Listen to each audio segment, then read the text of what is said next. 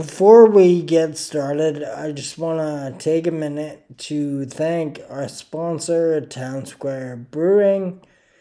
In my opinion, it's the best beer in the city by far. I mean, the race isn't even that close, to be honest. But as most of you know, there is nothing I like more than small independent business and supporting local. So I really implore you to get out and try some of this beer.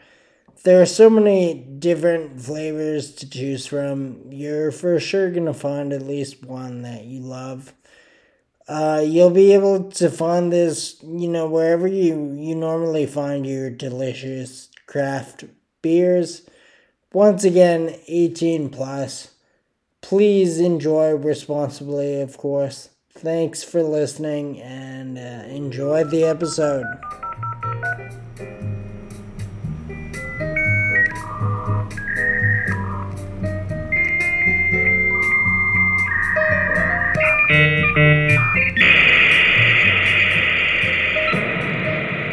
I, I did that interview with her. I can't remember if we were recording or not, but I asked her if if she had any recommendations for people that kind of in her realm of things that I could reach out to and try to talk to on the show. And you were the first one she mentioned. Awesome. And uh, I'm I'm really interested to to ask some questions and hear a bit more about all the the stuff you do because it sounds like you're busy. well, I, pre- I appreciate you uh, reaching out. I, am looking forward to been looking forward to it. I uh, I've I've talked to a couple of people involved in in labels like record labels, but obviously much different. I I think you're uh definitely the first person that I've had a chance to talk to that runs uh, a label for comedy albums instead of like okay. music.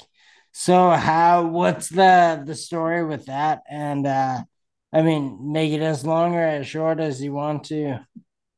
Sure, man. Well, uh, myself and Will Hannigan, who's another, uh, who's a, a, great comedian in the Edmonton scene, uh, we we noticed that um, a way for for like pro comedians to make money is to get their uh, their comedy onto Sirius uh, satellite radio because uh, they can you know they can make some royalties doing that and and so we decided to put together um, just kind of figure out what we needed to start recording albums and uh, from there, it's kind of grown into quite a few other things. We just launched uh, like a, a, content sort of a content platform, I guess. Um, our Instagram is Big Dumb Jokes, is what we call it. Uh, but it's it's clips of of local and uh, I mean yeah local comedians, Western Canadian comedians, um, meant to promote uh, promote these guys and and get their names out there. Um, and so it's it's been it's been fun just trying to uh, sort of learn and fail our way to um, to where we are now, which is a couple years in, and uh, still learning lessons kind of every day, basically. That's so awesome. Yeah, the older I get, the more the more uh, kind of importance I place on failing. That that's kind of like trial and error seems to be the best way to learn new stuff. Yeah, exactly. And and you kind of you don't know what you don't know it's sort of thing where you you think you have an idea of how something should go and then you get there and you realize there's more to it or there's something you didn't think of or you know you overthought something. Um, and so it's we, have recorded uh, we're up to about 15 plus albums now. Nice. um, we have uh, billajamesrecords.bandcamp.com that's where people can um, can check out our discography if you will um, and support uh, support these local comics as well. Um, but we've uh, we, have managed to we've managed to record like 15 some albums but uh, trust me when i say we've been out recording a lot more than 15 odd times you know? So we we learned lots of lessons early on. And then every time we sort of amped up to uh to try something new there was always lessons to be learned. We just you know, we're about to we're about to have our first meeting of the new year in the next week or two, where we'll be kind of resetting and, and trying to uh, you know take it to the the next level again. But it's it's only because we're able to recognize when things don't work and and actually you know be humble enough to be like, yeah, that didn't work. Let's try something else. Did, like you you were saying before that you notice kind of a void and and the way most comedians can make money is getting on Sirius is that uh, like one of the the best ways to like monetize comedy these days it seems to be and that's and that's kind of what we tried to what we tried to jump into because um there's a lot of like edmonton in particular has uh, has produced some of the country's best comedians over you know a few decades. And um so we've we've tried to we've we've managed to get some really incredible comics on our roster so far. People like Sean Lecomber, Kathleen McGee, um, uh, Carrie Unger, lots of lots of really great uh, lots of really great local comics from from a few different kind of eras, and uh, it, it's uh, it's a it's a way to help comedians because comedy is not really respected like the rest of the arts. You know what I mean? Which is weird to me. Like I I feel that I mean it. I would think it's one of the more difficult ones to to be good at. Like I feel it's one of those things that anyone can really give it a try, but only like the cream rises to the top, right? It's like it's easy to do, but it's really difficult to do well. Yeah, yeah, totally. Um, so you know, it's uh, we, have been we've been really trying to raise the profile of some of the the comedian like oh man like Celeste Lampa, Natasha Lynn Miles. Um, we just recorded uh, Alex Fortin. He lives in he's out in Toronto now, but there's I mean Toronto's full of former Edmonton Edmonton people as well. We're all over. Yeah. People don't understand uh, how sort of special what we have here in the city is. Um, I didn't really know about it before I started comedy uh, around five years ago, but it's actually it's it's one of the better scenes in the country, especially for comedians that are uh, kind of on their way up, and people should get out there and and check out shows because there's there's a lot of there's a lot of talent in this, and it's I mean if, if you really scratch the surface of of any of the different arts uh, art scenes in Edmonton, there's so many talented people in the city. Uh, like the music scene super deep, but uh, the the comedy the comedy scene in Edmonton is is uh, it's like it's something to behold. So if you're ever, if any of your listeners are even thinking about checking out a comedy show, they definitely should. I, uh, I mean, I constantly talk to people about this. Um, like you're saying, not only just comedy, like Edmonton actually produces so many big names in yeah. like so many sh- subgenres, and I yeah. I feel that we like are never gonna get the credit that we kind of deserve for the the amount of like output, uh, the amount of people coming from no here. Yeah, there's there's a there's a lot of there's a lot of talented artists in the city, and uh, and a, a, lot of talented people sort of peripheral to that, like the like the videographers and the photog. Like there's there's a there's a pile of talent. You're getting me all worked up. There's a pile of talent in the city. And like, what's your personal opinion? Is that like, is the scene with more people like trying things to like you are to nurture the talent? Is the talent like being rep? Like, do you think? in the future people will ever look at the city differently and and finally say like yeah like a lot of people have come from there or are oh, we gonna always be looked down on? No, no, no. I think once people once people come to this, come check it out, then it's so they they go, oh, I thought I thought you guys were rednecks or whatever, and it's like, well, some some are. Yeah.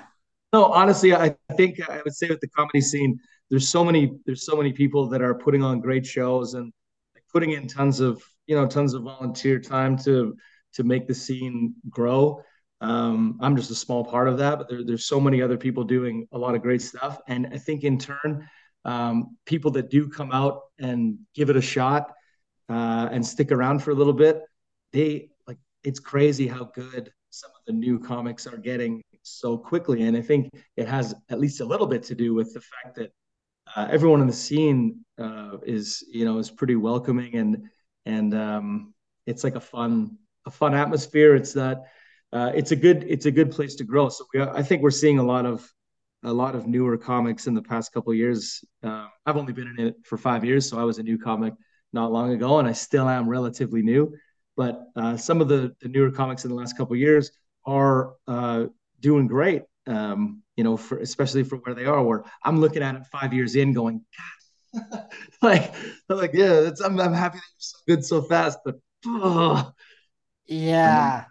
And like then, Ali as an example, she's a like she's um a great comic uh for for only been doing it uh I think since last Feb, so she'll be coming up on soon here, and like um there, there's a yeah, it's it's a lot it's a lot of fun to be around people like that and and the rest of our scene because everyone's kind of um helping each other, you know, at least supportive of each other, and I do think that helps grow uh, a lot more a lot more talented. And as those people, you know, head around the country doing other stuff, um, you know, I think it. I know for, for comedians that have come through town, um, they're always pretty um, pretty happy with with kind of their time here and uh, they enjoy their time here. So I think that reputation is getting around at least in the comedy world. Um, but I it it does it does start at home and like um, I know it's tough to like when people throw on you know music shows, art shows, comedy shows. There's there's lots to do and um, but it, it does it does mean it does mean a lot when people come out to these shows because that that's another part of the scene that uh, that will um, that will sort of lift us all up a little bit, you know. We do have really good crowds here in the city, but um, yeah, it's just just people got to keep supporting music, comedy, whatever their chosen whatever their chosen thing is, because uh, with without without people in the audience, it's uh, it's not as good. yeah, but do you think that's getting better as well? Like with us, like kind of coming out of this pandemic and people going out more, show is like becoming more populated? Yeah, I think the summer. I, I ran a show on Wednesdays for the uh, from about December to December, and uh, we, you know, people people were happy to be back out. I think once once things sort of officially opened back up, and uh, I think like I think the the issues a lot of times is that people just don't know about the, the shows right. they're not coming across the the posters or whatever. Um, and people go oh there's there's comedy? What? Um, I, I, think there's there's great audiences and there's people that want to be out doing stuff. It's just a matter of you know getting the, getting in front of them at the right times. Do you see uh, a lot of like emerging comics do they end up moving away to, to further a career because they feel it might not be able to be done from here as easily. Yeah, definitely. You see that all the time. And uh, what uh, one of the things that like Will Hannigan and I are are sort of trying to push with the record label um, is that I don't, you know, do you have to go to Vancouver or Toronto? And you know, d- depending where your goals are, I guess. But um, you know, you could, uh, you can, you can make a go of it outside of those cities. Uh, I think and there's value to going to those cities for sure. Um, but like, do you have to go bankrupt trying to live in a one bedroom somewhere just to, you know, I I think we can make our scene strong enough that um, that it can be at least a bigger jumping off point um, than it has been maybe in the past. But man, there's there's there's comedians like people like Sterling Scott um, uh, is who's based out of here. Sunny Dhaliwal is based out of here. Um, it's doable, you know. I, I think that with uh, with social media and stuff being what it is now, um, you can I don't know. There, there's more you can do from from where you are. I think, but you know, we'll see. We'll test that theory out. Yeah, no, it's uh, like I just love hearing that you've kind of assessed what needs to happen and then are kind of like championing doing your part to making that happen because a Yeah. lot of people will, you know, complain about things happening or not happening where they are, but they don't always like make the effort to rectify that. But it sounds like super cool and promising what you guys are up to. Yeah, and, and you know, I'm just I'm just you know one part of it. There's there's a ton of there's a ton of people in uh, in Edmonton comedy doing doing a lot for for the scene and and and you know by default sort of for the rest of us. Um, but it it is it's a great community to, to be part of because you can sort of align yourself with people who you know will also follow through on stuff and because that, that's the that's the age old problem, right? Like we all have great ideas and it's like, oh, actually didn't do it. but if you Yeah. if you find some other people to hold you accountable and and sort of and you know work with you and support you, then um, it makes it a lot easier to to build like an entire community when there's a bunch of us all sort of doing different things to to hopefully push it forward. You know. Yeah. Now you you said you've been in comedy for about five years. Yeah. What uh like what got you interested in this art form in the first place? Yeah, well, I mean, I've always I've always loved comedy. I've always, you know, uh, was always thinking of stupid stuff to say growing up and whatever. And um, I I loved stand up as an art form, but I never really thought too much about doing it. Uh, but then I started performing uh, musically, and I just uh, you know I, I expected the first few times I went up uh, musically, I was expecting all these nerves that I had you know would have experienced at every other sort of turn, and they never came. And I just went up on stage and did my thing and was like, whoa, that was unexpected. I remember the, the moment of just being like, huh, that's interesting. Just, you know, expecting to feel all these nerves and probably like screw up or whatever. And but just going up and being and being sort of somehow fully confident in whatever I was doing. So there was that. And then a few months later, I saw uh, these classes at the Grindstone Theater. I saw an ad for them. And so I thought, just kind of on a whim, I was like, well, I've been performing this other stuff. Like, let's, uh, you know, let's just do it. So I went and did this class workshop thing. And, um, and sort of, uh, you know, I, I, I was realized I could do it. Um, started to, started to write jokes and go to open mics and stuff and was, uh, kind of fell in love with it pretty quickly and just really, really enjoyed the, really started enjoying the process of watching other comics kind of start with an idea and finish with a joke within a week or two kind of thing. Um, but it really just came down to I did a little performing and realized I could get on stage without sort of feeling super nervous or whatever. Um, and like I worked in radio for a bunch of years uh, as a like a news anchor um, previous to all of this, so there was a little bit of you know I'm not saying it's not cheating a little bit, but I but I had maybe taken the first couple steps of like talking in front of people already previous to the music and comedy, but um, going up and performing like that and then going up and trying comedy was it was something I never really expected to be doing. Um, but it's also now I look at it as like an outlet that I can't believe I didn't have before. What did I do without this outlet before? Because it's just there's it's uh it's become a pretty big part of my life. That's uh I mean super rare. Almost anyone else I've ever talked to, even people that perform in front of people constantly, they still say they're terrified to be in front of people. Well, I think uh, this is where I'm using mental illness to my benefit. That I mean, I that's amazing. It, like I I definitely do not like I mean, I guess I've never really had to. I just don't even like the idea of like being in front of that many people Yeah, performing, especially in like with music or comedy. It's like you know everyone is is looking at you and like listening to your words and yeah, maybe not judging, but like absorbing all that you're saying. So that's I I can't even think of living life where you're comfortable with that type of thing. So that's super cool. Yeah, I, am not really um, sure. Uh, I'm not really sure how it all fell uh, fell into place like that, but um, it just yeah, I don't know. Uh, it it's it somehow works for me, and I sh- you know sure I get a little bit nervous, but it's it's not it's not like a it's not like a negative nervousness.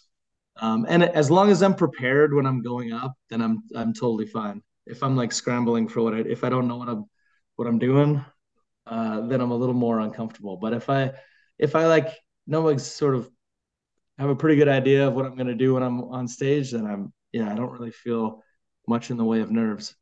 Part of it for comedy, I think, is is remembering that most of the people in the audience uh, wouldn't be caught dead on stage. They'd be terrified to get on stage. So it's like there's you know you at least have that where you're like okay even if I suck up here like you're too scared to try it so. yeah, that that's a, a great great piece of advice. Like a great way to look at it. I was wondering if younger, like newer comics see your like poise and like kind of confidence on stage and they ask you for advice like how did you man like how did you become okay with this and i wondered what you would say but i guess that's sort of part of your advice right that, that would be, yeah i guess that that would be it it's just you know like you're i would i would tell comedians to just kind of go out and hit your mark because the, the stuff that was stuff that was drilled into me early on is that like essentially it comes down to laughter taking many forms and being a very social thing. And so there's a bunch of like I, there's a bunch of reasons why someone might not like look like they're busting a gut laughing, but they might still like I, I've come off stage. This is the one I the example I always tell comics when they ask me about this is I've come off stage where I've thought like I didn't hear a sound from the audience. Everyone just look, was looking at me like straight faced, and I was like, "This is the this is terrible." And I walked. I was even there was a guy on the kind of on the side of the bar who was like looked like mean, and uh, and I was like, "This guy's not enjoying himself." And uh, and I, I, felt like it was like a, an absolutely brutal set. And then I, as I was passing this guy's table, he like reached out and was like, "Hey man, that was really good." And I was like, "What the fuck? What? What are you?" I just thought this guy was having like the worst time of his life. And as I passed him, he's like, "Hey man, that was hilarious." So it's like you really, you know, you you don't always know. Uh, you can't always get a good read on what's going on. Um, and and so uh, you know, you don't always have to fill in the blanks with like, um, but if it's if it's jokes that you've tried, say five different places that week and they've worked relatively well for those places, and then one night they don't work, that doesn't mean the joke's bad. You know, it's it's just that you could you could get ten different audiences do the same set in front of that ten audiences and get you know ten different responses. Um, 10 different levels of response. Some people might be like, rolling in the, the aisles laughing, other people might be like, oh yeah, that's funny. Um, but just understanding that that uh, there, there's you you can't always judge um, how you're doing based on just straight reaction. Obviously, if everyone's laughing really hard, then yeah, you, you're doing okay. But yeah, just seen I've just had so many examples where I was like, a table's talked through your entire half an hour and then you talk to them after the show or they flag you down after the show and they're like hey man that was great. And they're like t- telling you your jokes and you're like you i hated you guys for the entire show. It sounded like you guys were having your own party over there but then you come off stage and they're like yeah it was great. You're like i don't understand. So i guess that makes me wonder uh i like maybe not what would you prefer because they're like two completely different things but you releasing these albums lets people hear the material in kind of an isolated environment and then you don't have to like re- see you don't have to see them reacting to it at all right? It's just up to them how they process it on their own and then you can tell kind of by like sales, views, shares, plays, all that stuff. That that must be like a, a way different way to analyze the same material. Uh, you, you the, the you bring up a good point in that uh, most people watch comedy by themselves at home. Right. so that can also alter like alter how an audience reacts when they're like, yeah, normally I'm at home in my boxers watching this. So But then how does it work? And uh like excuse me for being so uneducated about this. Do people record sets that they've like worked on live or are the albums like all unreleased material? I know. So it'll be all stuff they've they were. It'll be like their their set, um, like their their set of jokes. So it'll be usually like half an hour to forty five minutes worth of material. Um, but it it'll it'll it's stuff that they would have been working on and touring with and stuff prior to then, it. Is it recorded live or it's recorded yeah. in studio? Yeah, it's recorded live. Yes, yeah. So we we normally record at places like the comic strip or yucks or um or the grindstone sometimes as well and then do you record like take bits and pieces from multiple sets or are you just recording one live set? No so sometimes we'll it depends how many how many takes we get but uh ideally we'll get two or three. Um and then we'll just sort of compare the three and and sort of pick out the best of um the best version of, of whatever jokes we need from from each of those sets. Um, it's better if you're able to get a couple a couple kicks at the can, but uh, sometimes we only get one shot, and um, we'll just sort of yeah we'll we'll we'll try to edit it down, and uh, ideally though we get a few tries and we're able to pick from a few different a uh, few different sets. And then, uh, like, will you edit out crowd reaction, any like background noise? Uh, no, no, no. We we mic up the crowds so that we get uh, so that we get like a nice rich um, audience sound. Uh, the th- things we would cut out would be like if a joke doesn't work and they don't want they don't want it on their album, kind of right. things. Yeah, we would just we would just chop it up into a bunch of different tracks, and then the artist would, uh, the comedian would um, would let us know which ones they like would give us their sign off on it, I guess, and then we would go from there. Was uh your your first set like the first time you performed comedy was that at the grindstone? Uh no it was actually at uh it was at urban tavern which is now cabin downtown. oh yeah yeah. Yeah ryan short ran a sunday night show there. So that's where i that's where i did my first set and uh was there almost every sunday for a year Were you actually, I should have asked earlier, were you at, attending comedy shows before performing?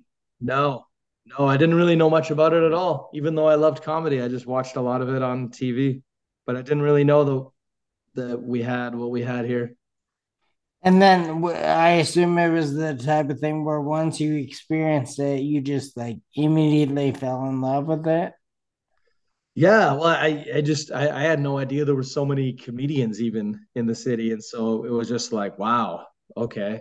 And then you know, started getting to know everyone and getting to know you know, getting to know everyone's jokes and stuff. It was a really uh, it was a really cool experience, and I mean, again, I would encourage anybody if they're even thinking about checking out, um, you know, especially the bar shows uh, during the week definitely get out and, and watch some shows because there's some incredibly talented comedians in the city. And uh, you never know. You never know who's gonna blow up, and you could be like, oh, I could have seen them at fucking Fargo's, but I but I slept on them. What what are uh, some of your like favorite nights throughout the week? Yeah, well, I I used to run a Wednesday night show. Uh, it's no longer, but that's that's fine. Um, it was a lot of work. It was a great show. So Wednesdays used to be my favorite night of the week. Um, but uh, like Black Dog on Thursdays is a kind of a long running show that, that lots of people get out and support. Uh, the underdog on Thursday nights at uh, nine o'clock. Um, Mondays are fun. Uh, River City Revival has a great show on uh, Mondays at nine. Um, honestly, there's there's just like there, there's there's great shows almost every night of the week, and uh, I run a show on Sunday nights. That's probably my favorite favorite. Um, I run a show at a place called the on uh, on Sunday nights, but you could find a good show to to be at um, basically any night of the week. That's that's good. I did. I knew for the people I've talked to, I I have uh, kind of an understanding of how like active and kind of underrated the scene is, but I didn't know there was stuff like that frequently. Yeah, so okay, Mondays is is River City Revival. Tuesdays uh, is the pro am at the comic strip. Wednesdays there's usually a show at the comic strip, uh, and then oh Tuesdays Black Bar on Whyte Ave, nine o'clock. Uh, Thursdays there's uh, the, the Yuk Yuk's pro am, uh, and also Black Dog at nine o'clock. Friday there's a show or two. There's the stand up show at the Grindstone Theater every Friday. Um, right. And then and then Sunday there's the the show that uh, that Will and I run.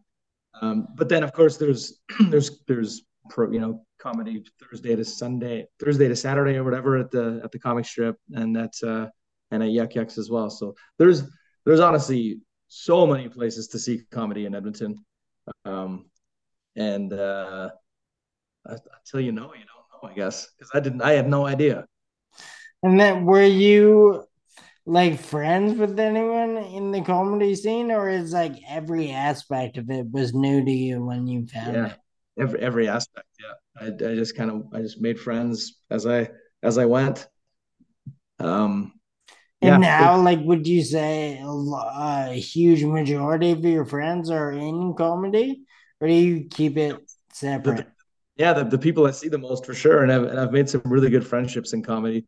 Um, and uh, yeah, I, you know what? It's it's a it's it's a fun group of fairly like-minded people. We're all trying to make each other laugh all the time and make people laugh. So you can imagine it's a it's a pretty fun hang often.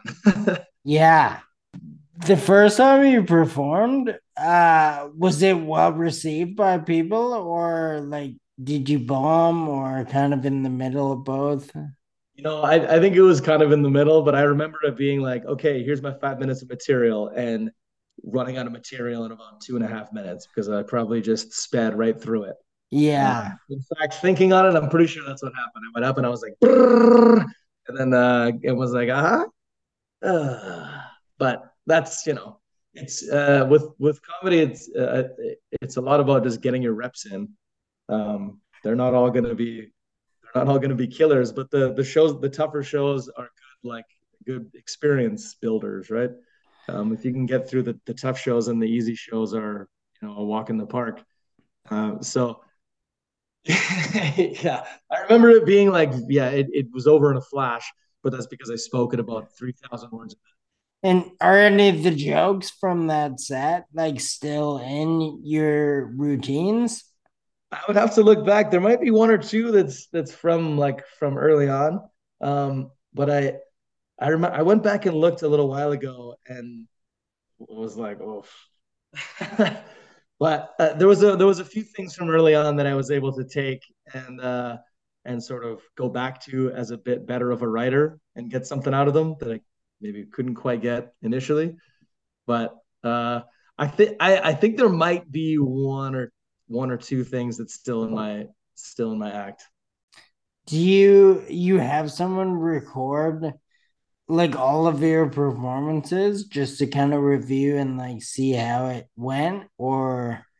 I, I have a, most of us will record our sets uh, just the audio on our phones uh, yeah. when we're on stage. I do that uh, for just about every set. Um, do i go back and listen and review? Well that's something I'm going to try and work on here in 2023. I always come off stage like, ah, oh, that was terrible, and then I'm like, well, I don't know, I remember if it was or not. And I don't know. It's it's something I need to get better at. Actually, going back and and reviewing the tapes, but I do have the tapes to review. yeah, I mean, just the fact that you have them is is probably the necessary like part.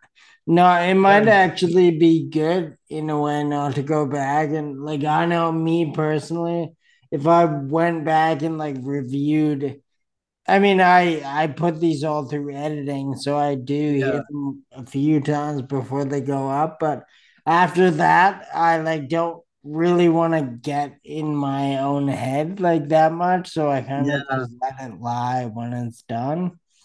Yeah, sometimes it's good because you know it, there's little things you say slightly differently or whatever. But I just, ugh, it's that you know, I'm like, I'm like, I know I need to do this, and I will, but I'm not going to right now. yeah, I would say it's just good to have it. Like if you need it, it's there. But if you don't want to go and review all of it, you don't need to until you feel like you do. Uh, not as much as I not as much as I should if I'm trying to hit the next level, you know. But it's a uh it that's I think a lot of comedians are like, I don't want to listen. Yeah. it's a necessary thing, I think, to to sort of level up. And I know that. And uh, that's why I'm saying on your podcast right now that I'm gonna do it in 2023. Yeah, have some accountability, but yeah, I I think just having it is. I mean, that's always my biggest regret is not having like records of things that have happened. Like, you know, I want like photos of events and transcripts and stuff, but I don't necessarily ever review them either. I just like knowing they exist, and that's there, enough a, security. There's there's a rule that states that uh, if you forget to record, you're gonna have the set of your goddamn life, and uh, and that that happens every now and then, and you go, oh, oh no, I didn't record it, but that's all yeah. part of the game. that's oh, more funny that, than anything. That makes so much sense to me because I. Uh, just a hobbyist photographer, like not not at all professionally. But whenever I forget my camera at home, that's when the best photos would have happened. Yeah, yeah that's just the way it goes. that's why you gotta hide a backup camera somewhere. Yeah, for sure. I know. I was. I'm super curious about how people document like each of their like specific journeys in like different subcultures. So I was asking Alia, but she, I think she said she records everything and like doesn't really ever forget. Yeah, I mean it's it's valuable because there's it, a, a lot of it's how you say the how you deliver the jokes and like where you know take a little pause here, a little breath here. Sometimes that can be the difference. And uh yeah, I don't know. I I need to. I, sh- I should be doing more of that, and uh, and I, I think there, you know, there is there's a lot of value to it, but whew, the mind can only take so much, you know. Yeah, of course. so how? Uh, I mean, again, I I know very little about comedy, but I wonder. I've heard like some people like to kind of always have new material, like more you know, like current references and all that. And then some people like to just really polish their set, like with the the diction and the delivery, and even like the how many breaths in between sentences. How uh, where do you see yourself on that spectrum? Yeah, it's a it's interesting because I kind of go between I kind of go between those two things. Like when you're when you're hosting a lot, um, if you're hosting a weekly, for example, there's sort of there's a bit of pressure to have some different stuff because, like, say my Sunday show has a lot of regulars, and so you can't really go up and tell this they do the same set week after week because the, you'll start to feel very stale. um, and when I was hosting my Wednesday show, there was a lot of sort of I you know I burned through all my material in the first sort of month and was like, oh god. Um, so I had to start trying to write a lot more. Um, and it there there's periods where uh where comics will be you know maybe they have a bunch of uh, road dates coming up so they're trying to just sort of polish different parts of that of like their main jokes um but then there's we, we're also at shows together all the time and so i think a lot of us feel the need to to try and mix it up a little bit but it's also it's good to be always writing and i think it's um, if you look at uh, if you look at like the, the top comedians in the world uh, Whereas at one time you could sort of write yourself a good solid hour and tour off that for for years. Uh, if you look at the the very peak of of comedy, like the the Chappelles, the Bill Burrs, basically any of these people are putting out new hours almost yearly, uh, which is crazy to think about because that is so much. That's so that's that's it's a it's a, a very impressive amount of work. Um, so you know there you you, you want to be you want to be writing but but it's also you, you also got to mix it up with your good jokes because you need to get the, the audience on your side so that you can try some newer newer stuff and work on work things out. Um, so that's it's always kind of a battle trying to. So if you're performing at like like Yuk Yuk for the comic strip, you'll probably use your uh, your more tested material just because you want to you know you want to make sure you have a good set. If you're doing some of the other shows, you have a lot more sort of leeway to be trying new stuff and uh, kind of working working things out a little bit. And but that that's honestly the one of the fun parts for me to watch, uh, as I was kind of saying earlier, is watching like you talk to someone off stage and they go, oh, "What do you think? You think I can say this on stage?" As just a sort of loose premise, and then you watch them do it a few times, and then after three or four times, you see them like you see it click, and you go, "Oh, there it is."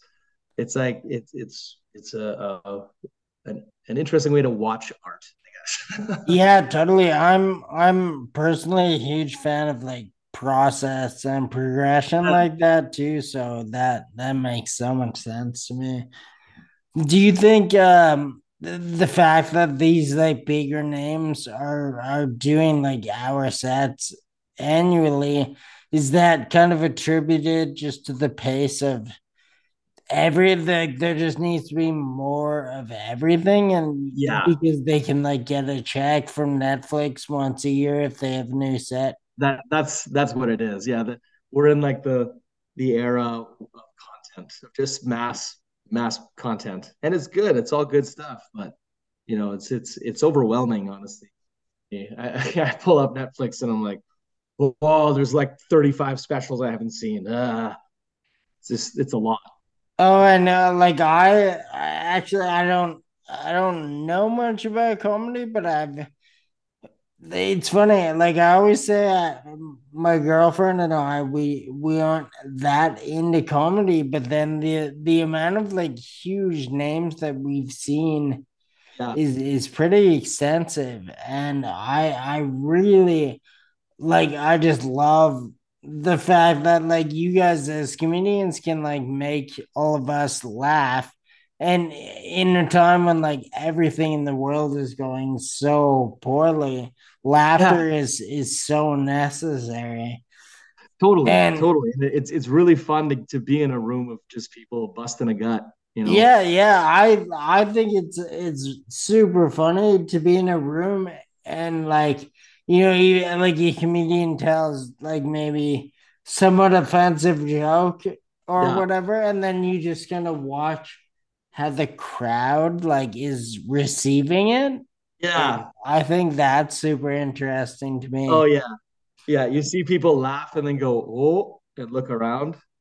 yeah, yeah. Like make eye contact with someone yeah. else laughing at at something, and you both kind of know like i don't know if we should be laughing at this but uh, yeah i guess man it's a joke yeah so uh, okay that that brings up another question i have how do you feel or maybe not how do you feel but uh, do you feel like the weight of people getting like so offended these days by by things that are really just like these little jokes and it's like this is your job and your peers job is to make us mm-hmm. all laugh but do you feel like people have to kind of tiptoe around things because they don't want to offend the audience? And is that I, affecting comedy? I, I honestly don't i don't think so. Um i think this you know if, I, I like to think that when people come to a comedy show they there's an understanding between the audience and the comedian that like hey, these are jokes. Uh, there, there's times where people, you know, the, I, I can't really think of any good examples locally because everyone's, uh, we don't really have anyone who, you know, steps over the line for the sake of like, you know, for the sake of trying to shock people or whatever. Yeah, that kind of stuff. You know, like what it, that if that's their goal, so go for it, I guess. But I, I you know, I think a, a well written joke uh, can touch on anything if it's if it's written the right way and and the audience understands like understands and trusts the comedian that like they're just making a joke. I, I, like comedians like Jimmy Carr and Frankie Boyle who are Jimmy Carr is British Frankie Boyle is Scottish. They're very like you know they they told the line a little bit, but the audience understands who they are and they, the audience understands that like and, and you like you can you you can if you if you write something well enough you can get away with almost anything.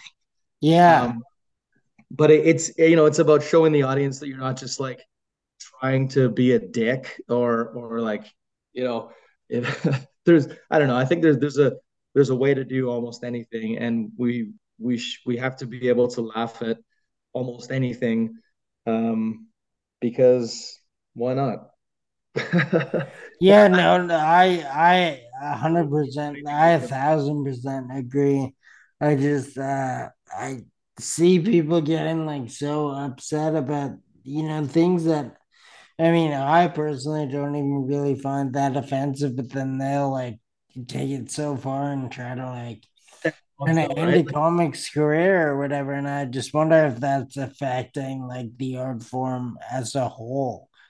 I don't really, I don't really see it, uh, uh you know, locally or, or whatever. I, I don't really. I think what happens maybe is is if you get to a point where you're a bit, uh, you're a bit bigger um, and some some person or group on the internet decides to like make you their cause for the day yeah you know, that, that, but but that's that's all fake you know that's fake outrage and like that uh, yeah no, no um, no i i agree i just i think it's it's refreshing to hear you say this in a way because i actually as i was asking that question i expected the opposite oh, response. Oh. Like I yeah. thought you were gonna not not agree with it, but say like, yeah, it is. It's kind of like dumbing down the culture. But I I would I'd rather see comedians say what they want to say. Like that. yeah, you know, like I grew up like all the the comedy I've seen is people kind of speaking freely, and that's like one of the best parts about it to me yeah, I, I would say that there's there, you know there there's no there's no one in our scene really who is um who isn't saying what they what they what they feel. There's a lot of times where people are like, Woo! like like damn, that was you know pe- people are still people are still pushing the boundaries and you know um Gulliver Twist is a great example of that.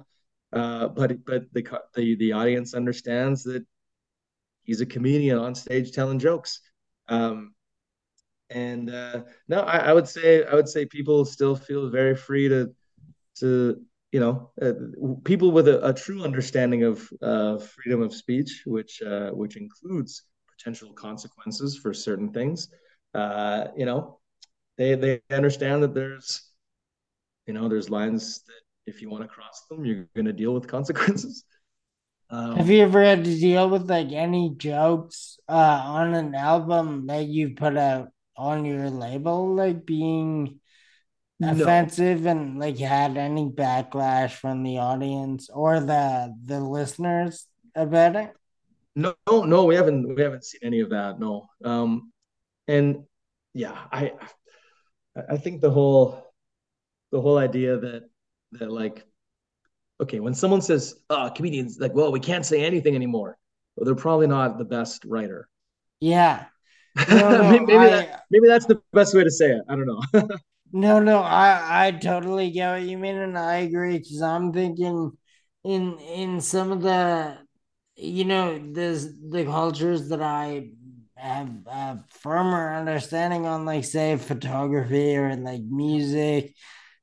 People who are just trying to like be shocking or offensive just to be shocking you can tell and like that's kind of a lazy like unethical way to like get a bit of hype but if you're like an Elliot Redder and you can craft like a, a, a hilarious joke and it's like well written and well delivered right yeah. yeah exactly like you're saying you should be able to get away with with a lot more like based on poise and delivery.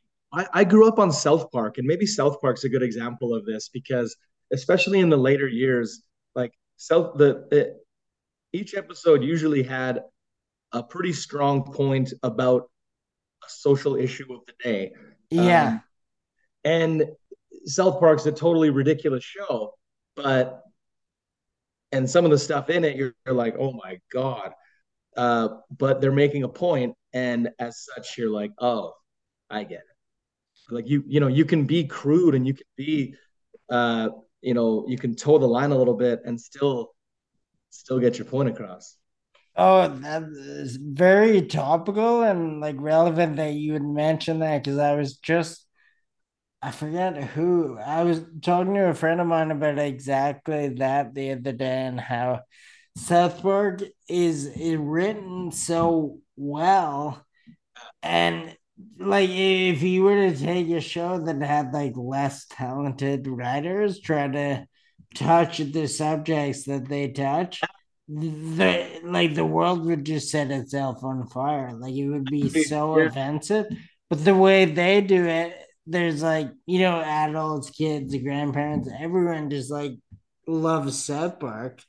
Yeah. But then yeah if you think about it like just on paper you'd be like this is an insane premise for an episode. Like how did they get away with this? Yeah and they often make you know they often make their point quite well where you you come out of it being like man i wish i could i wish i could show this to some you know to to certain people who would you know they could probably understand if they could get past the fact that it's South Park.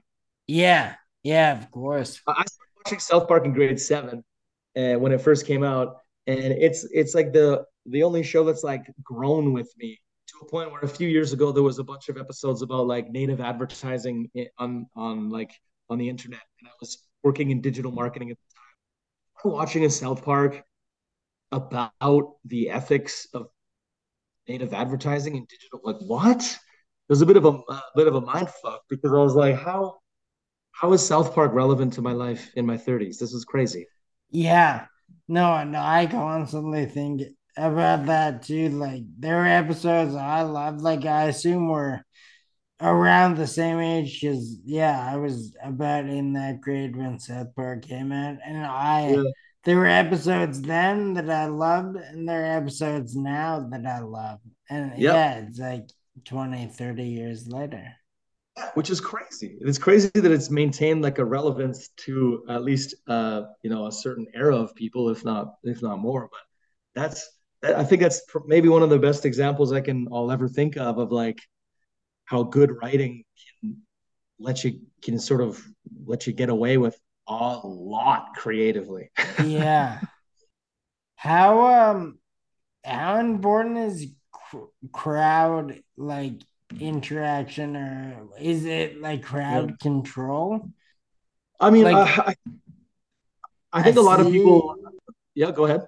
No, I uh, sorry to interrupt. I I see a lot of like clips on my phone, and maybe it's just you know, I lied to few and they just show me more, but I see a lot of comedians doing more like crowd play than mm-hmm. they might have used to. Is that like something you do or like think about in your performances?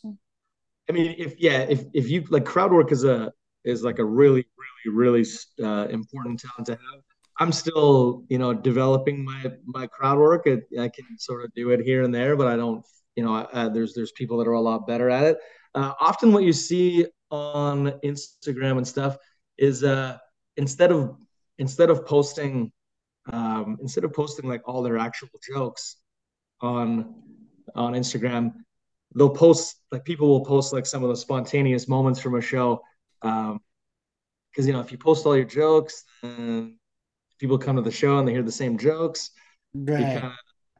So that it, uh, I think there's a lot of crowd work moments on on social media because it is. I mean, it's it's a very uh, kind of in the moment part of the show, and usually there's like usually they're very you know they're funny and there's there's new things that come out of it and they're just they're often just like funny little moments. Um, but ah man, it's if you can get the crowd on your side by just like getting up there, putting them at ease, getting them to laugh a little bit, then they'll then they'll come on the ride with you. You know, if uh, if you get on stage and they're looking at you like, oh, I don't know about this guy, then they're going to be listening to all your jokes with that lens, right? So being being able to like, I, there's there's some, oh man, Sterling Scott came to one of my shows at uh, Station on Jasper once and did like in, he did 35 minutes and he did three jokes and the rest of it was crowd work and it was one of the like I, I had never laughed so hard in my entire life. And just that as an example of like how like what a scale it can be. Um and if it's a if it's a situation where like you know maybe there's not that many people that in the audience or for whatever reason it's kind of an awkward setup or whatever uh being able to address that and and uh and get the crowd into it is like it's such an invaluable skill and one that I think takes years and years and years to to really polish. And I would say I'm still quite far from uh, from where I'd like to be. Um, but you know, it's it's one of those things where you have to just get up and do it a whole bunch to get good. There's no other way to get good at it than like going up and like eating shit. yeah, I could see it being like a, a very like a huge gamble.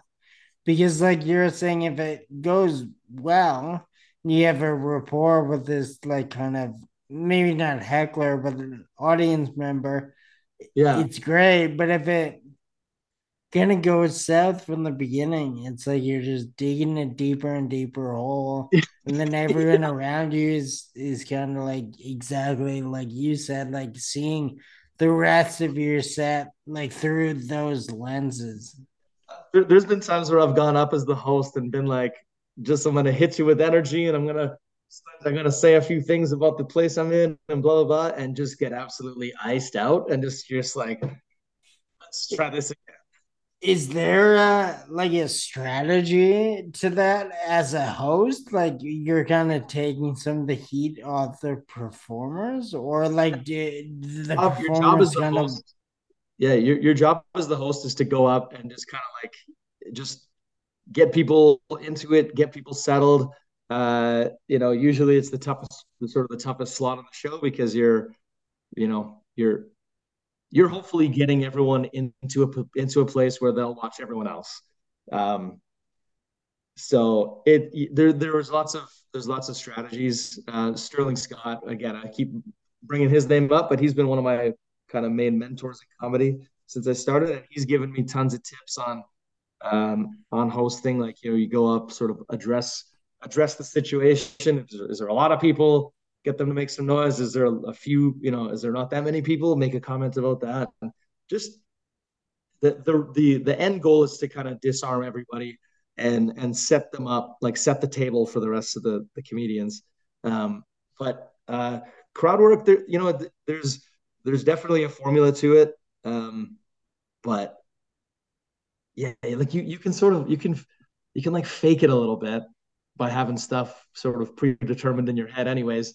Uh, but as you do more of that, I think you start to spread your wings a little bit. And but oh, oh man, I'm always nervous that I'm gonna, you know, I'll I'll ask someone what they do for work, and they'll say something, and I'll be like, oh, I don't have anything. But that can, you know, you can start to turn that into a joke too, where you're like, ah, fuck, I don't know, I don't know. You know, just like Oh, I had a joke for everything but that. Okay, let's move on. Yeah, uh, I guess you just, I mean, got to be on top of your. Because I'm sure there's like a, a, bunch of different types of comedians, but there's more like of a, a freestyler and then more of like only performing what's like written and rehearsed, right? So it would depend like if how comfortable you are with kind of like freestyling yeah, I think you want to be somewhere in the middle. That's kind of where I'd like to be, and where I feel like I, I am. I just need to, you know, like I, I certainly wouldn't say I'm a finished product by any stretch, but I, you know, I've um, I've got to do a lot more road work in the past uh, the past year, so I'm, you know, I, I'm starting to I'm starting to reach a point where I should start reviewing my note, you know, reviewing my tapes and like yeah, little things that'll take me to the to the sort of next step. But the the idea of uh of just I, I've some of my favorite comics can go up and do like an hour of crowd work and I just watch in awe like oh my god how the but even you know but there's there's always patterns right? And once you start to realize that it's like anything else in the world. It's like a it's a skill you can it's a skill you can learn. You just have to figure out sort of the how everyone else is doing it and how how you can take what they do and kind of make it your own I'm just trying to think of how to word this. You like is is your five year uh, tenure as a comedian, is that long or short in the grand scheme of love? like would Yeah. would people consider you a new comedian? Or I guess five years you can't be considered kind of an OG, but uh, are you in the middle of those two? Yeah, uh, yeah. Five five years in the grand scheme is like a, a drop in the bucket, really. Um, so you know, there's there's it's there's there's years and years uh, ahead of me to get to where some of my some of the people that I look up to um, are at. You know, I know I know lots of comedians who are 15, 20 years. There's some some some of the older guys who've been doing it for a lot longer. Um, uh, I would be considered like a like a middle act. Um, which is you know that's having about 20 a good like 20 30 uh, maybe a little bit over 30 um but yeah i mean the, it's a the thing about it is it's just uh it's about getting getting stage time and and putting in putting in your hours like going to different going to different uh, putting yourself in different situations and um yeah five years is by no means a, a long time but it's all relative right like so it seems like a long time to have been doing something but as far as comedy goes um I'm, i would be just getting started And then how like difficult I'm just thinking about you, you know, like you or your colleagues. You have a set, and then like you perform certain jokes from it, like on on certain nights of the week at different clubs. So how do you go about like assessing how these jokes are performing when it's Mhm. always like a, a different environment that you're yeah testing them in? Yeah, that's a good question. It's it really um you it's it's just repetition and and you you know you'll you'll get an idea of whether some whether people are you know relating to something or not um after a while at least. You know if something's really not, not funny uh probably other people will tell you. Yeah um but it's uh yeah I don't know like you you have to just try the stuff. And you, like you've always got the comedians watching you so you you know you'll have no well we don't always watch but you know what i mean or uh, if you're trying out new stuff um it can be difficult it can be very difficult to know if it works or not uh when i hosted my wednesday show um i would be trying tons of new stuff off the top each week and would have very little idea uh how it went because even if i would get little laughs or laughs here and there. I was like, yeah, people are still getting settled, so you're still not really. So uh, it it can be easy to just throw stuff away if you're like, ah, didn't uh, that don't, that didn't work that one time. But comedy is so subjective that um, yeah, it's it's a it's really just a matter of trying it over and over and over. Um, or or sometimes things work right away and you you know that it's at least worked once so you feel comfortable trying it um, you know other times but it can be hard when you're you're dealing with when you're only getting like you know five minute spots here and there to uh to work out a ton of material but that's the game you got to keep you know there's, there's enough there's enough stage time in the city to to be out doing it and uh yeah it's man it's just it's repetition it's just getting out there and and trying it trying different phrasing trying different uh pacing you know, sometimes someone will come up to you and say, another comedian will come up to you and say, "What if you said this instead of that?" And that'll transform the whole, you know, the whole bit. Um, it's it's kind of pieces of a puzzle, you know. Yeah. No, that that makes me wonder, like, do you personally want would you rather a comedian like your set or an audience member? Ah, that's a good question. Uh, I mean, yeah, aud- you know, audience member. Those are the those are the people that are uh, those are the people that are, you know, there for the show. It's it's nice when, uh, especially when you're new and when other comedians will take the time to to say, hey, you know, I noticed you were saying it like this, but if you tried this, uh, I would I would rather get uh, advice or or tags or something from a comedian than an audience member. but really, I mean, at the end of the day, you want you know you want whoever heard it to to think it's at least marginally funny. And then how are you with uh I mean, it sounds like you're you're okay with it, but like constructive criticism, like if, if you have a performance and someone comes up to you and says like, uh, you know, I think it'd be better if you said it this way. Does that Mhm. bother you, or like you welcome it, or does it depend? The, I, mean, I suppose it depends, but uh, you know, in in Edmonton's in like this the scene that that I'm part of here in the city, um, I, trust that everyone's coming at me with good intentions because it's a it's uh, I've said a few times a very supportive, uh, you know, fairly positive place to be. Um, when when people come up and say, "Oh, what if you said this?" They're genuinely trying to make your joke better. Um, Right. and so, like, I, yeah, and it's you know take it or leave it but i, I think if, if someone's coming at you with the with the purpose of like hey i heard this thing uh, i heard what you said and what if you said this instead? Or like what if you added this? They're they're trying to improve your your bit and like you know that's that's one of the that's one of the fun parts of like the the like the purely artistic side of it i guess. Is there um is it like frowned upon to uh you know, is there like a kind of a limit to how much advice you want on certain jokes before they become like ghost written?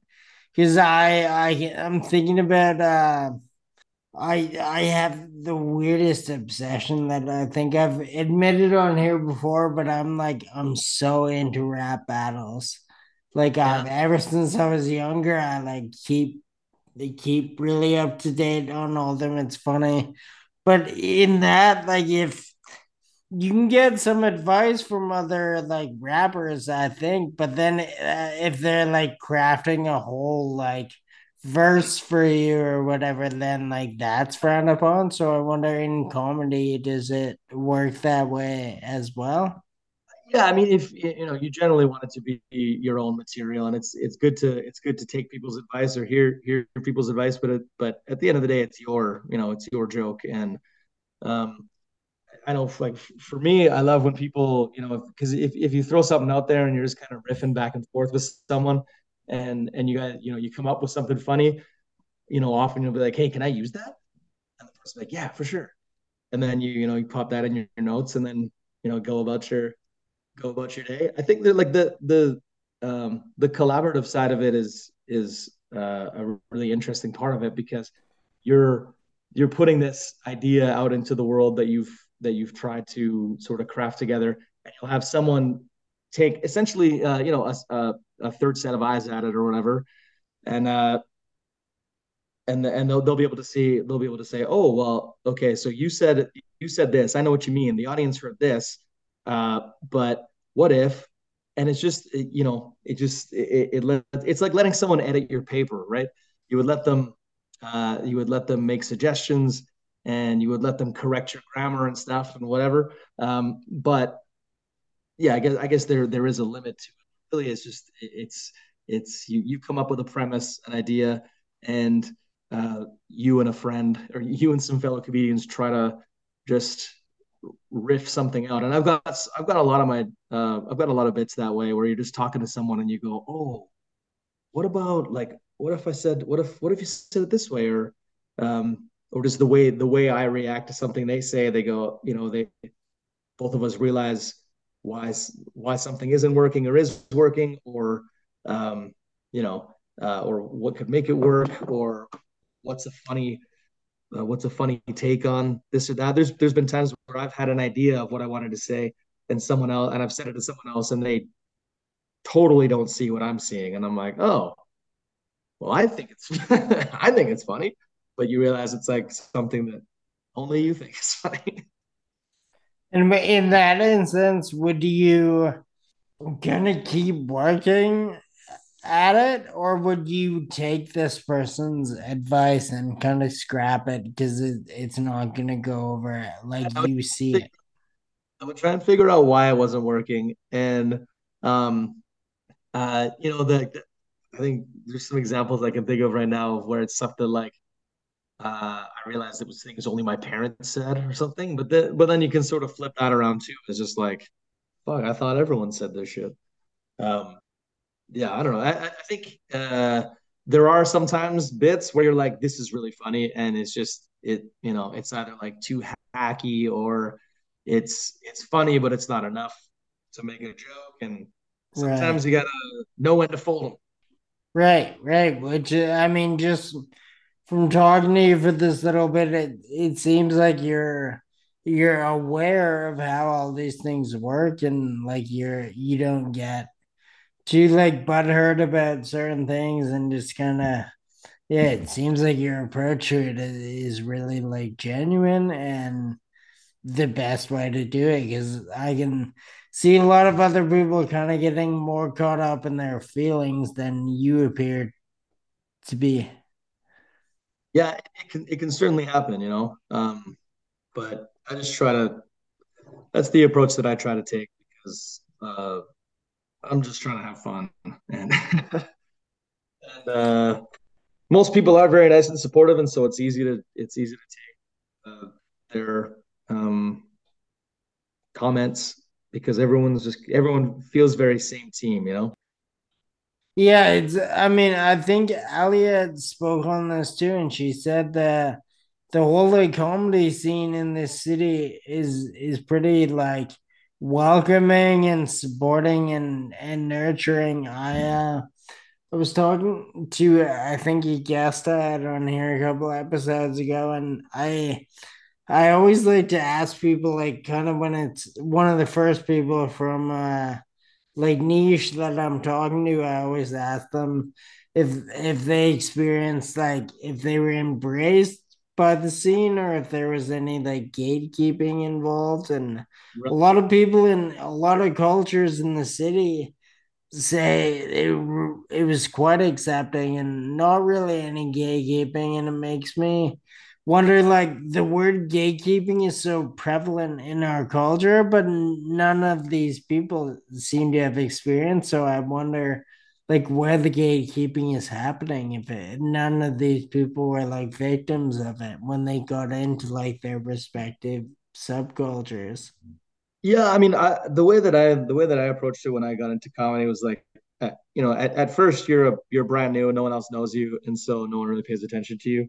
And, and I sort of tried to approach it the way I approach like starting a new job, which is basically that by like three months in, I should feel pretty comfortable with my surroundings and what I'm doing and whatever. So I just tried to like put my head down and show up to shows, do my time, like watch everyone, like watch other comics, whatever, um, and just kind of try to earn earn the uh, at least respect of of the other people in the scene, and then eventually, you know, uh, people will see you that you're because I think a lot of people come and go from the from all scenes too, right? So yeah, uh, you know, initially it was explained it was explained to me a little bit later on that like those people who a couple of people that I ended up being friends with were like were like oh I, you know the, the first couple the first couple months of someone being around is like uh like a, a cool like new stepdad where you're like I don't want to like they seem cool but I don't want to get to know them in case they hurt me again yeah yeah. So, but as after a few months, people started kind of, re, you know, uh, Will Hannigan and Alex Fortin were two of the first people that that I remember kind of befriending. And um, actually, that Will was uh, there was one bit that I was trying. Who Will Will was just like, "There's no joke in there. Uh, you should drop that one." And I was like, "Oh, oh, okay." um, but I I saw it as like constructive criticism from someone who I had seen crushing and who was obviously part of the scene. And and so I so I I like went back to the drawing board with it. Um, and so I I mean I think in in every scene in every in every scene in every probably city there's some level of gatekeeping where like the people who book the shows only do this you know only book these types of artists or I I think in my understanding in like the music scene is a bit could be a bit like siloed. Um, but in my time in comedy, um, it's been very, very welcoming, and and we're we're all on each other's shows and stuff. So it's it's there. There's not really a gatekeeper feel in Edmonton. Um, I know when I had my like when I when I run shows, if there's people if there's you know people who ask to be on the show and I've seen them before, I'll put them on the show, or or if other if if uh, they've been on other shows in the city and whatever. Like it's it's not hard to to get an opportunity to to do stand up here, and I think so that probably speaks to like a lack of gatekeeperism. But I mean, I think it always it's it always exists in pockets. Uh, but as long as it's not the main thing, I think you're doing all right. Like if you can still get out and do stuff with you know without worrying about it, which I think you can pretty easily in Edmonton. Um, like if if you were like next week I'm going to start comedy, I could I could give you like two or three names and probably get you on a couple like get you a couple spots, um, because that's just how that's just how it is here, which is really I mean, nice that, actually. that's great, right? Because that's how scenes get built. If everyone is just kind of yeah. shown and like intimidated, there's not going to be much growth. Yeah.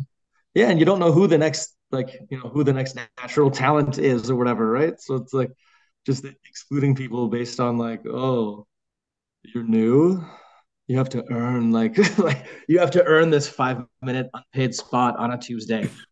Right.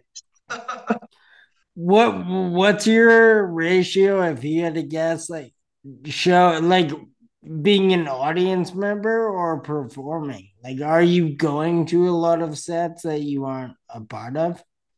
Uh, I mean, no, not really. Uh, I'm usually, um, I'm usually at shows that I'm, but I, I, try to get out like two or three times a week, usually, if if not a little bit more. Um, but yeah, you know, I I like to perform if I can. I, I prefer to be out performing. But then I guess I mean that you're still sort of an audience member because I assume you watch and you're. That, that's the thing too is that that if you're out two or three times a week, you are like you know you're at the show. yeah. So you watch a lot of comedy as as is. And do you uh are you like um a very astute observer? Like are you kind of taking notes? maybe not physically taking notes, but mental notes of the entire set and like how other people did and what kind of worked for them. Obviously, not like stealing jokes, but just seeing like what kind of subject matter resonated with this crowd and what people were into at that like time. Oh yeah, for sure.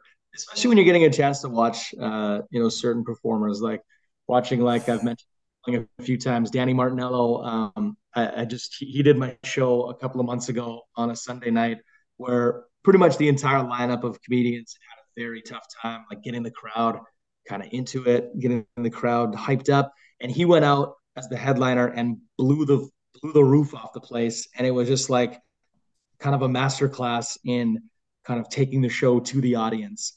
And so that's an example where it's still in my head of just like, oh my god, like the the the energy and the you know the the performance aspects that he brings into it are just kind of head and shoulders above uh, you know almost anyone else. Um, and same with same with Sterling. You can watch him. I could watch him a million times and and just pick out little thing. What like watch them do crowd work. Watch how they watch how they react when you know situation A, B, or C happens.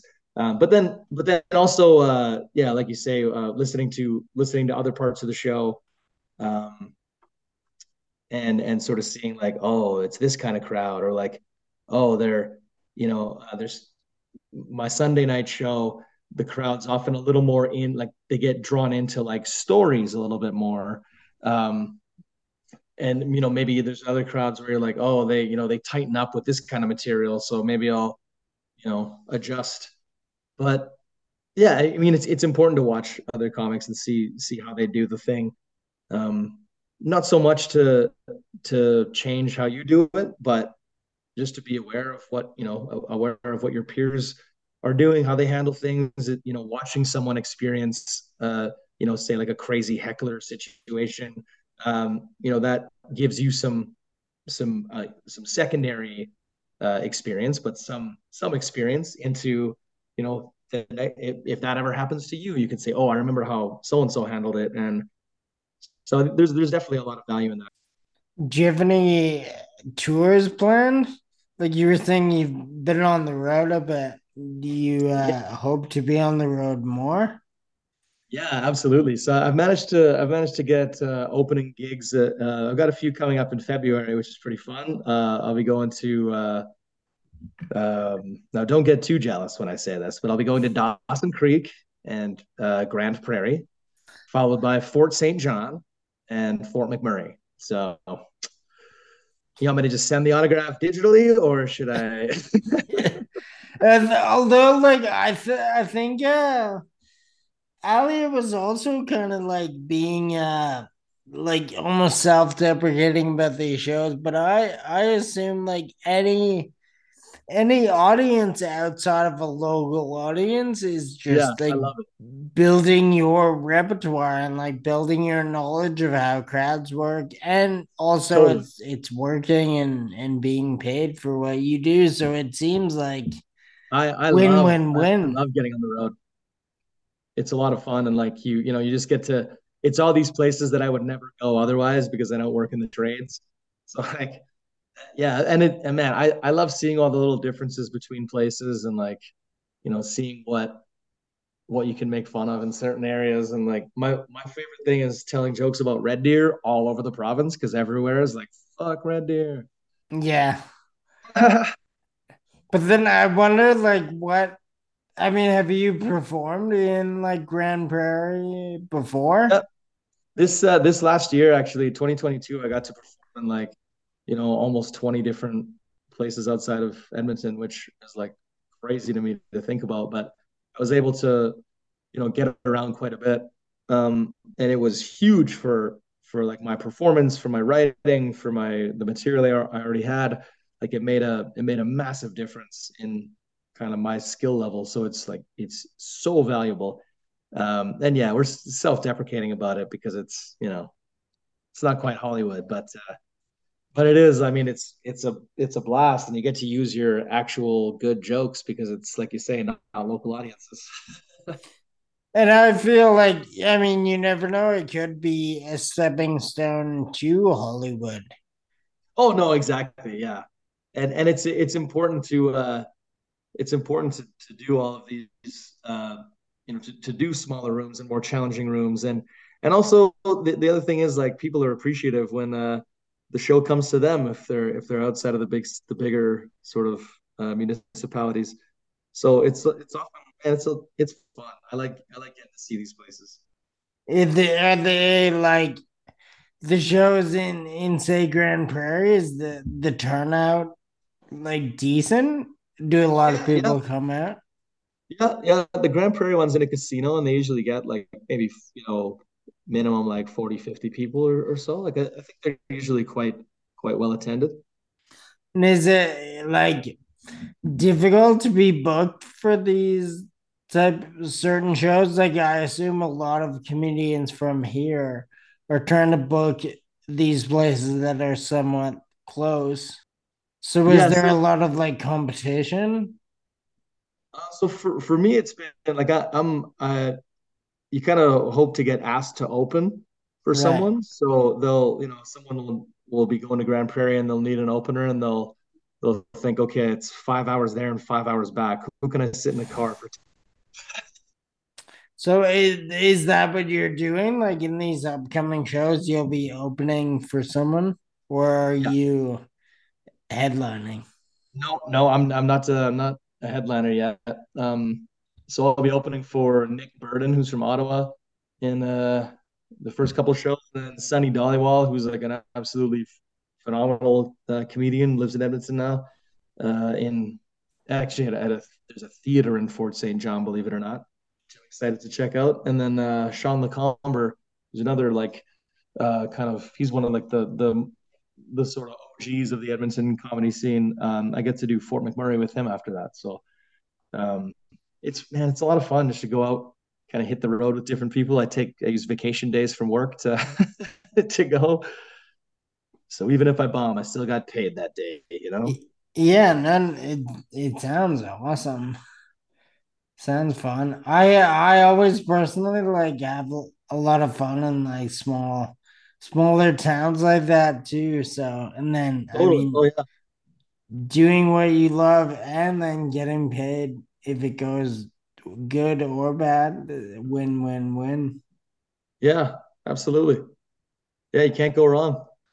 So when uh like you've referenced a few bigger names in the city, did, once you like a comedian gets to that level, do they kind of feel the pressure to leave and move somewhere else to like further their career or, would they be okay like touring but then still like calling Edmonton home?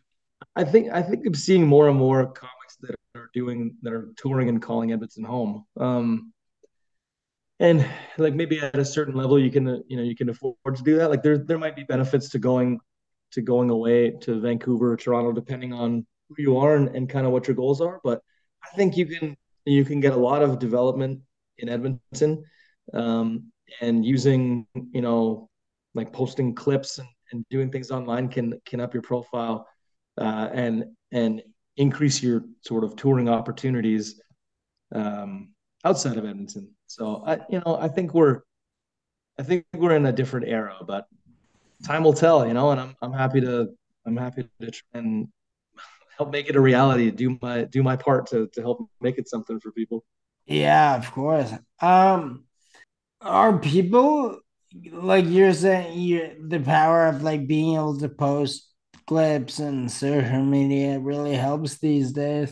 Mm-hmm. Are people like I, I've heard of maybe not lately, but you know, like five years ago, ten years ago, there's people getting like Hollywood writing jobs based on like having a like hilarious Twitter or whatever. Yeah. Are, are comedians being booked for shows like based off social media? I, I think you know I, I think sometimes they are. Um, you know, someone will be coming through town from LA and it'll be like they have a million Instagram followers, and you're like, okay, not usually the metric, but okay. Yeah. Um, I, on, and honestly, if if uh, if you reach out to a booker somewhere across the country, and and you say, "Here's my Instagram account," and they pull it up, and you've got tens of thousands of followers, they'll probably give you a second look. You know, um, it's just this it's this sort of online posturing that everyone has to do to be like, look, I'm cool. People follow me.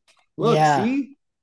Um, but that's just part of the game now, right? So you need to you need to try and appear that way, uh, and then hope that the the sort of the strength of your material can can put you over the edge. Um, and and we're we're trying to do that with big dumb jokes. Um, which is uh, our Insta. We have an Instagram and TikTok um, where we're just posting clips, uh, you know, of our of people that are that are on our label or that we're that we're looking to record with, and just trying to promote um, promote our comedians. And and uh, I was just talking to Will the other day. Our our Instagram page since uh, the middle of September has over you know almost three hundred and fifty thousand uh, video views. So we've managed to get a bit of you know uh, at least initial Oh, maybe not track. Yeah, yeah, that that's huge. That's more than a bit. it's it's uh it's on the strength of all these people's you know jokes and and how they how they catch on with with the wider audience but the hope is that eventually you know people will they'll they'll fire up our page and they'll see oh you know there's there's this many you know you know ideally we'd like to have at least 10,000 views on each video which you know is something we're working towards but yeah. If someone sees that, it it gives a level of, credibility that you know that you need. That's a cool idea to like do kind of a collaborative account. Like, not that uh, the artists aren't necessarily collaborating with each other, but every video is kind of building up like one cohesive account. So, like, maybe one video performs better than the other ones, but then you're gaining followers off that that are gonna add to the views on every video from then on. Yeah, and we we do the contributor posts on uh, on Instagram so that the you know the comedians um, it shows up on their stuff as well, and so it's oh kind of yeah okay. mutually beneficial, and um, it allows it allows hopefully people to find them and and and follow them, but then also see their stuff uh, on or find us through them or or have them be found through us kind of.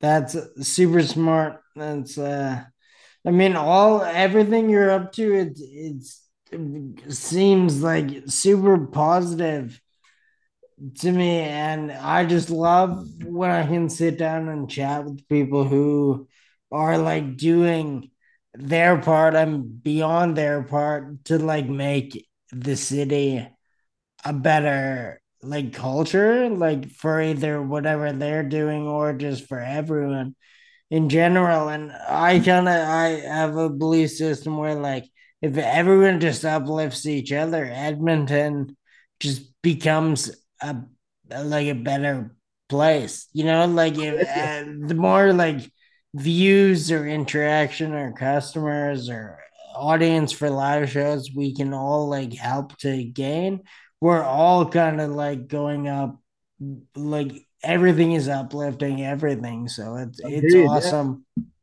Yeah, I, I like having these conversations too because it's just a reminder that there are other people out, you know, in, in other uh, in other areas doing similar stuff.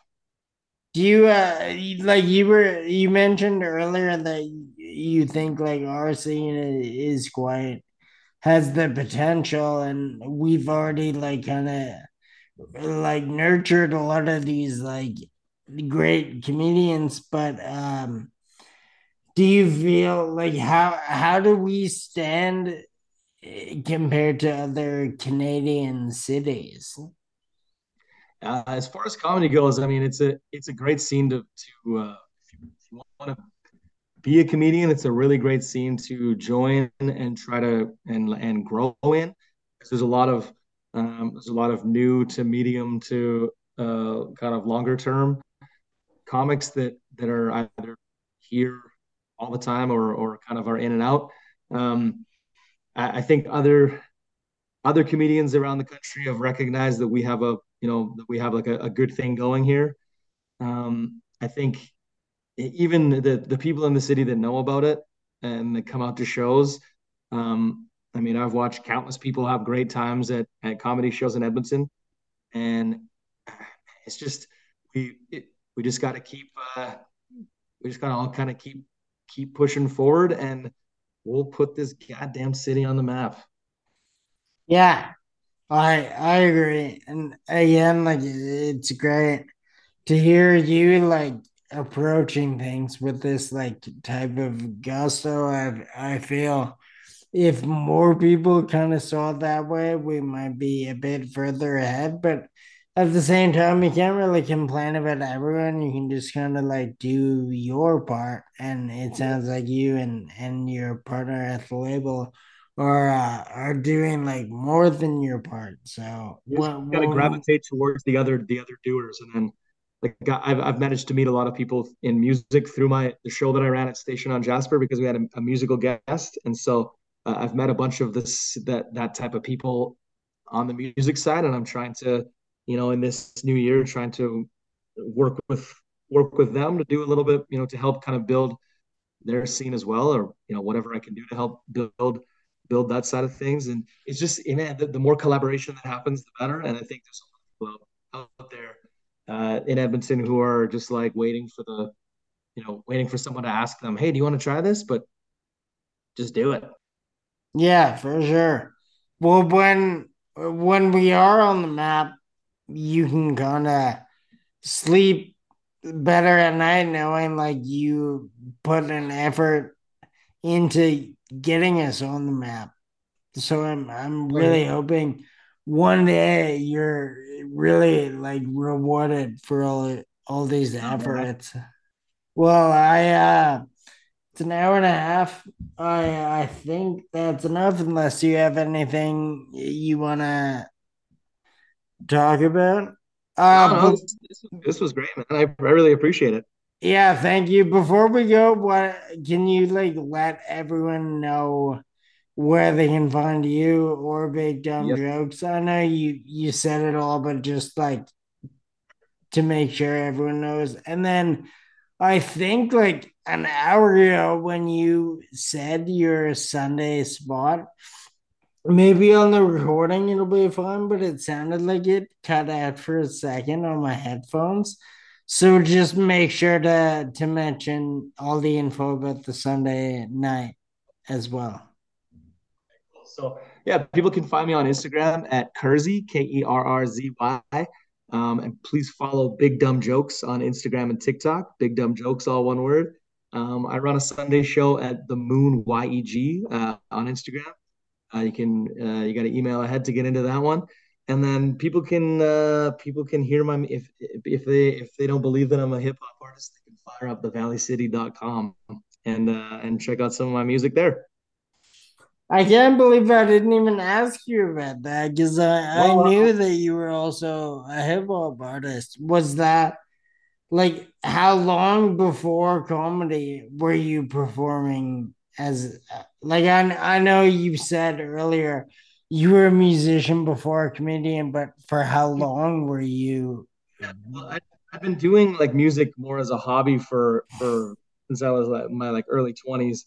Um, but I only started really performing uh, and releasing music maybe like five or six years ago. Um, and I've just been kind of performing sporadically, but ever since, you know, a couple shows here and there. Uh, it's way easier to get on stage doing comedy, uh, which is why I had a musical guest on my Wednesday show, um, just to provide a bit more stage time and you know a couple bucks for local uh, hip hop R and B artists in town and I, we had about 35 plus different artists come out and so it was a real like eye-opening uh, look into that scene which i i love rap and have been putting on music for a while but still wasn't wasn't really connected to the scene very much. Uh, so I, I once i started performing it was probably like within six months that i started doing comedy as well. That that's cool. So I mean, it, it, would be cool if you were doing one long, way longer than the other one, and then that kind of like build up your like well, I, shell and stage presence. But it, it's also cool that they were kind of both around the same time that you started getting on stage and getting used to all that. Yeah, actually getting on and performing um, yeah, uh, it was it was pretty close. But I'd been doing I'd been like writing and, and doing you know kind of writing and recording and stuff just as a hobby uh, musically for for quite a lot longer. But yeah, man, it just I started I started doing one and then was like, oh my god, I'm gonna see how far I can take this. And then I started doing comedy as well and was like, oh my god, let's see how far we can take this. And then what like do you have any aspirations for um like I see acting is maybe like in the same lane sort of as like comedy and like rap. So like do you ever you think about acting or no? Honestly never never really thought about it too much and and if you know I I if someone wants to pay me to do something, I'll do it, you know. But uh, yeah. I, you know, at this point, I you know, uh, I suppose comedy is is kind of sharpening the chops for potentially uh, that type of opportunity, and I certainly wouldn't turn it down. Um, but uh, it would depend on my vacation days. yeah, yeah, you seem busy enough. Maybe adding another another uh, thing I mean, on your plate. I'll be I'll be the guy that juggles it all. I can I, I can I can at least try. That's awesome. Well, thank you very much for answering all these questions. I learned a bit more. And uh, do me a favor now that you have my number, send me a text about like just rent, like invite me to to random oh, yeah. comedy sets. I would I would love to know more about the community and like come out and support that way. Okay, awesome. Yeah, I'll definitely do that. Well, enjoy enjoy the rest of your evening, and uh, yeah, yeah, thank you. Okay, we'll talk to you later. See ya. Bye.